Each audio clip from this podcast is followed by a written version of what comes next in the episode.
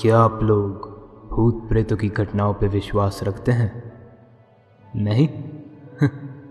आप इस बात का अंदाज़ा भी नहीं लगा सकते कि कब कोई एक रात आपका पूरा नज़रिया बदल सकती है। डर डायरी के पन्ने से आपके लिए एक और दिल दहला देने वाली कहानी। अगर आपके पास भी कोई डरावनी या भूत प्रेतों की कहानियाँ हैं तो डिस्क्रिप्शन में दिए लिंक के द्वारा हमें भेजें।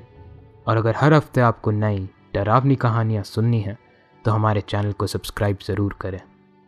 आइए, आज की सच्ची कहानी शुरू करें।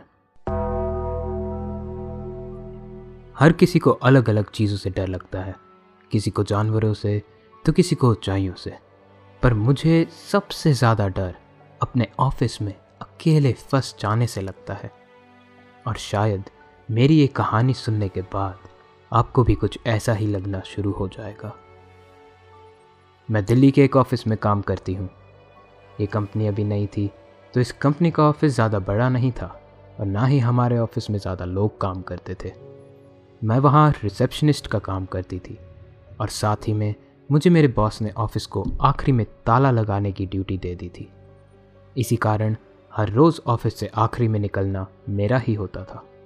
और ये देखना कि सब ऑफ़िस से निकल गए हैं, ये भी मेरा ही काम था।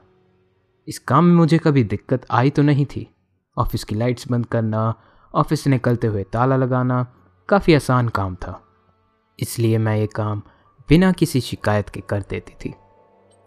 पर अब जो किस्सा मैं तुम्हें बताने जा रही हूँ, वो इस नए साल की रात को मेरे साथ हुआ। उस दिन ऑफ़िस में किसी ने ज़्यादा काम नहीं किया और हम सब अपने नए साल के प्लान्स एक दूसरे को बता रहे थे। कोई रात में ऑफ़िस के बाद क्लब जा रहा था तो कोई अपने दोस्तों के साथ घूमने। पर मैं इस साल अपने पति और अपने बेटे के साथ घर पर मूवी देखते हुए बनाने वाली थी। और मैं इसी में बहुत खुश थी।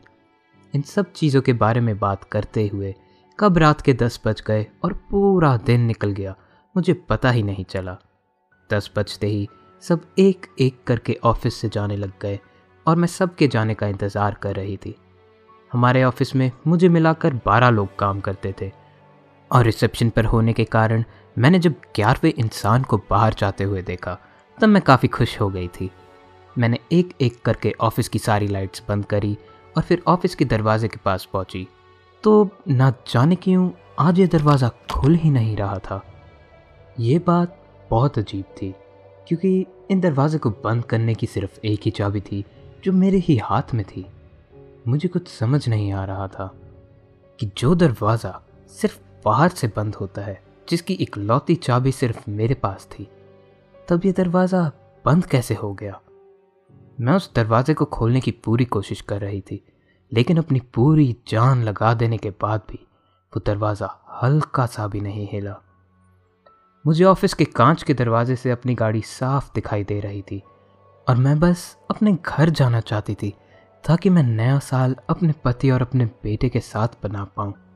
लेकिन अब मैं ऑफ़िस में अकेले बंद हो गई थी। आखिरी में मैंने हार के उस दरवाजे को छोड़ा और अपने फ़ोन से अपने पति को कॉल करने की सोची, ताकि वो मुझे यहाँ से निकालने आ पाए। लेकिन फ़ोन कान पर लगाते ही फ़ोन से बहुत ज़ोर की अजीब सी चीखने की आवाज़ आई। जिसकी वजह से मैं काफ़ी हड़बड़ा गई और मैंने अपना फ़ोन ज़मीन पर गिरा दिया। फ़ोन को ज़मीन से उठाकर मैंने दो, तीन बार दोबारा कॉल करने की कोशिश करी, पर हर बार फ़ोन कान पर लगाते ही वही भयानक चीख की आवाज़ सुनाई दे रही थी। मैं अब काफ़ी परेशान हो गई थी और अपना नए साल की शुरुआत मैं उस ऑफ़िस में बंद होकर करना नहीं चाहती थी। मैं घर जाके अपने परिवार के साथ हँसते, खेलते हुए नया साल शुरू करना चाहती थी। मैं अपने टेबल की तरफ़ बढ़ी और मैंने अपने पति को ऑफ़िस के फ़ोन से भी कॉल करी, पर उस लैंडलाइन से भी वही अजीब सी आवाज़ आ रही थी। लेकिन अब उसके साथ किसी की फुस फुसाने की भी आवाज़ मुझे सुनाई दी। अब मैं काफ़ी घबरा गई थी और मुझे समझ नहीं आ रहा था कि वहाँ हो क्या रहा है? मेरे दिमाग में बार बार यही सवाल आया जा रहा था कि मैं यहाँ से बाहर क्यों नहीं निकल पा रही? मेरा फ़ोन काम क्यों नहीं कर रहा? और ऑफ़िस के फ़ोन में जो मैंने फुसफुसाने की आवाज़ सुनी, वो क्या थी? मुझे उसी समय एकदम से याद आया कि ऑफ़िस के अंदर जाकर पीछे की तरफ़ एक इमरजेंसी एग्जिट है, जिसे सिर्फ़ आग लगने भूकंप आ जाने जैसी चीज़ों पर इस्तेमाल किया जाना चाहिए था। इस दरवाजे की खास बात यह थी कि यह दरवाज़ा सिर्फ़ अंदर की ही तरफ़ से खुल सकता था। मैं ये भी जानती थी कि वो दरवाज़ा खोलते ही आग लगने का अलार्म बजने लगेगा और दिल्ली आग बुझाने के विभाग के लोग भी ऑफ़िस के बाहर जल्द ही पहुँच जाएँगे। पर इस वक्त और कोई चारा ना होने के कारण मैं उस दरवाजे की तरफ़ चल पड़ी। चलते चलते ही मुझे अपनी आँख के कोने से ऑफ़िस के कंप्यूटर के पास कोई बैठा हुआ दिखाई दिया। ऐसा होना नामुमकिन था, क्योंकि मैंने खुद सबको बाहर जाते हुए देखा था। और अब मेरा पूरा शरीर वहीं खड़े खड़े जम सा गया था। डर के मारे कप कप आते हुए मैंने धीरे से अपना सिर हिलाकर जब उस कंप्यूटर की तरफ़ देखा तो मुझे वहाँ अब कोई नहीं दिखा। अपने आप को हिम्मत देने के लिए मैंने यही सोचा कि अंधेरे में मुझे कुछ वहम हो गया होगा। लेकिन ना जाने क्यों, अब मुझे एहसास हो रहा था कि मैं इस ऑफ़िस में अकेली नहीं थी। मैं इमरजेंसी एग्जिट की तरफ़ भागते हुए गई और वहाँ पहुँचते ही अपनी पूरी जान से उस दरवाजे को खोलने लग गई। पर यह दरवाज़ा खुलना तो छोड़ो, इस दरवाजे का तो हैंडल तक जरा सा भी नहीं हिल रहा था। मैंने अपनी पूरी जान लगा के इस दरवाजे को धक्का मारा। मेरी बाजुओं में भी अब दर्द होने लग गया था, पर वो दरवाज़ा वैसा का वैसा ही रहा। मुझे समझ नहीं आ रहा था कि ये दरवाज़ा आखिर खुल क्यों नहीं रहा। ये दरवाज़ा तो आसानी से खुल जाने के लिए ही बनाए जाते हैं, और ना ही इनमें कोई लॉक लगता है। मैं थक के उस दरवाजे के बगल में ही गिर गई। और अचानक उसी समय मुझे किसी की हंसने की आवाज़ सुनाई दी। मुझे उस अंधेरे में, पूरे ऑफ़िस में कोई भी दिखाई नहीं दे रहा था। पर हंसने की आवाज़ मानो पूरे ऑफ़िस में हर जगह से आ रही थी, जैसे कोई मुझे देखकर ज़ोर ज़ोर से हंस रहा हो। अब मैं बहुत ज़्यादा घबरा गई थी। और हड़बड़ी में घबराते हुए मैं मेन ऑफ़िस दरवाजे की तरफ़ बढ़ी और क्योंकि वो दरवाज़ा शीशे का था तो मैंने सोच लिया कि मैं उस शीशे को तोड़कर बाहर निकलूँगी। मैंने ऑफ़िस से कंप्यूटर की स्क्रीन उठाई और उसको अपनी पूरी ताकत से उस दरवाजे पर फेंक दिया। लेकिन उस दरवाजे को कुछ भी नहीं हुआ। उस कंप्यूटर स्क्रीन को इतनी ज़ोर से फेंकने के बावजूद भी उस पर एक खरोच तक नहीं आई थी। मानो कोई अनदेखी शक्ति ने उन्हें टकराने ही ना दिया हो। मैंने उसके बाद एक बार एक कुर्सी भी फेंकी, पर वो भी कंप्यूटर स्क्रीन की ही तरह। दरवाजे से लगकर नीचे गिरी और ना ही कुर्सी को कुछ हुआ, ना ही दरवाजे को। मुझे समझ आ चुका था कि कोई अनदेखी चीज़ मुझे इस ऑफ़िस में बंद रखना चाहती है, पर क्यों मैं अपने आप से बार बार सिर्फ़ यही पूछे जा रही थी? मुझे ऐसा लगने लग गया था कि मैं पागल होए जा रही हूँ।